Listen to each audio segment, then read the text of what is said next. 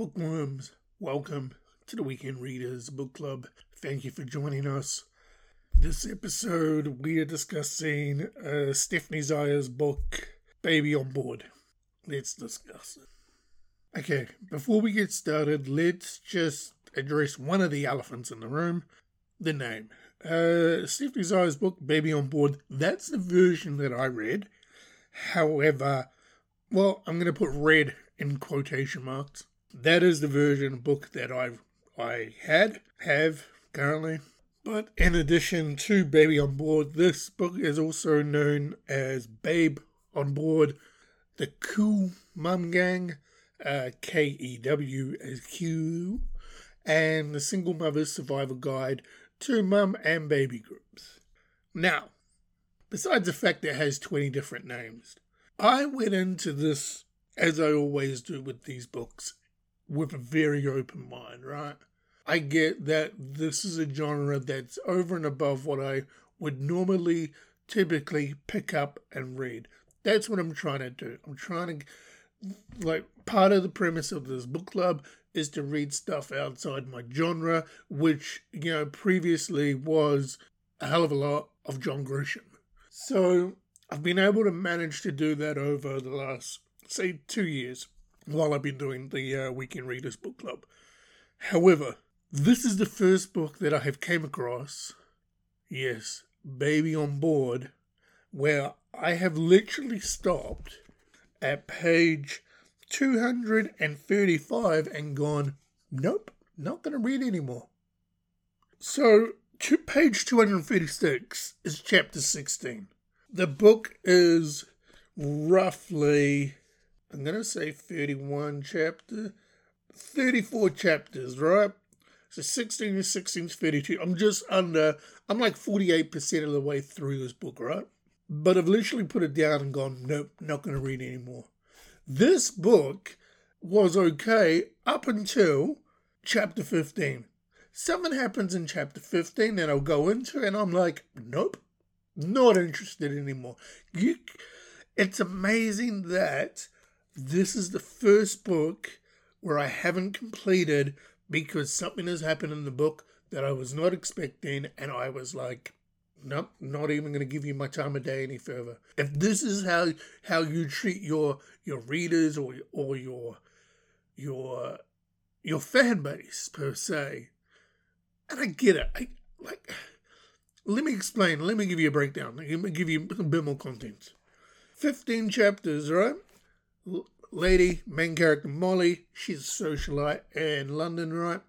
She gets pregnant. She's having an affair with a guy. Well, actually, she's not having an affair. She's having a six-year relationship with a guy who's actually married. So it's gone past an affair. I guess. I guess it's a whole thing. Anywho, she's like, "Yo, pregnant."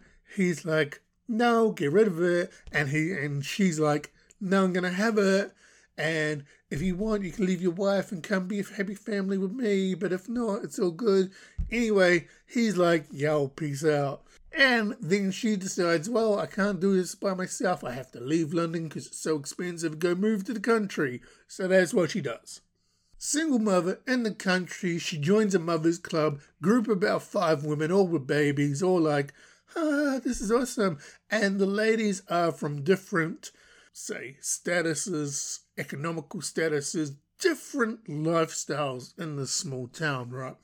There's this one lady, she's super rich, husband's a lawyer, she got like a nanny. She don't need to be a parent. She's like, yo, nanny do it. This lady here, she has a goddamn gardener dude, you know, young, hunky, and Molly, being our main character, being single and, I know, hormonal, and pining for men attention, slowly, I don't know, they they don't fall in love. It's just there's a lot of affection there. They kiss. They're like, "Ooh, this is awesome. I like him." Anywho, get to chapter fifteen. She like somebody looking after her baby. She walking around this area, and then she meets the guy. Then they're caught somehow in the middle of a friggin' rainstorm. Then they're trapped inside a observ- I'm to call it observatory. It's probably not an observatory. Glass, hothouse, greenhouse, whatever you want to call it, where the plants grow and all that kind of shit. they're trapped in there, right? Shit getting a little bit, you know, hot and heavy. They finally gave in to emotion and start kissing and crap. Then, on page 233, she's saying, no, no, no, don't want to do this because his hand's getting a little bit freaky deaky and he's like trying to, you know, get all up in there. She's selling, no, no, no, no. Then the dude proceeds to pull out a condom, put it on his pecker, and by the way I've interpreted this, R-A-P-E-D. And I'm like, say what? And then we end the chapter where she like, I gave in to temptation, and yeah. I'm like, yo, for one whole page, you going no, no, no, no, no, and you're adamant, and you put the reasons down why you're adamant, and you're saying no. But then we sort of just turn the blind eye to the fact that, you know, like he sexually assaulted you. I'm like, yeah, I'm out of this shit. This book may be absolutely amazing. But I'm like, when that happened, I'm like, yo, I'm out. I can't do it. Don't want to do it. Not even going to waste my time on it. So this is the first book in the Weekend Readers history that we have not finished. How we finished, I looked at my Goodreads ratings, right? Because I gave this book one star. I gave it one star solely because of the simple fact that, you know what? Stephanie Meisiah made a book. Hurrah! I mean, I finished the other crap books.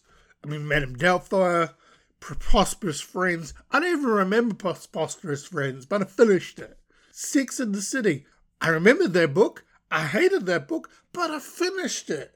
Like, if you're selling me a story of a woman whose relationship has ended. She's been a single mom.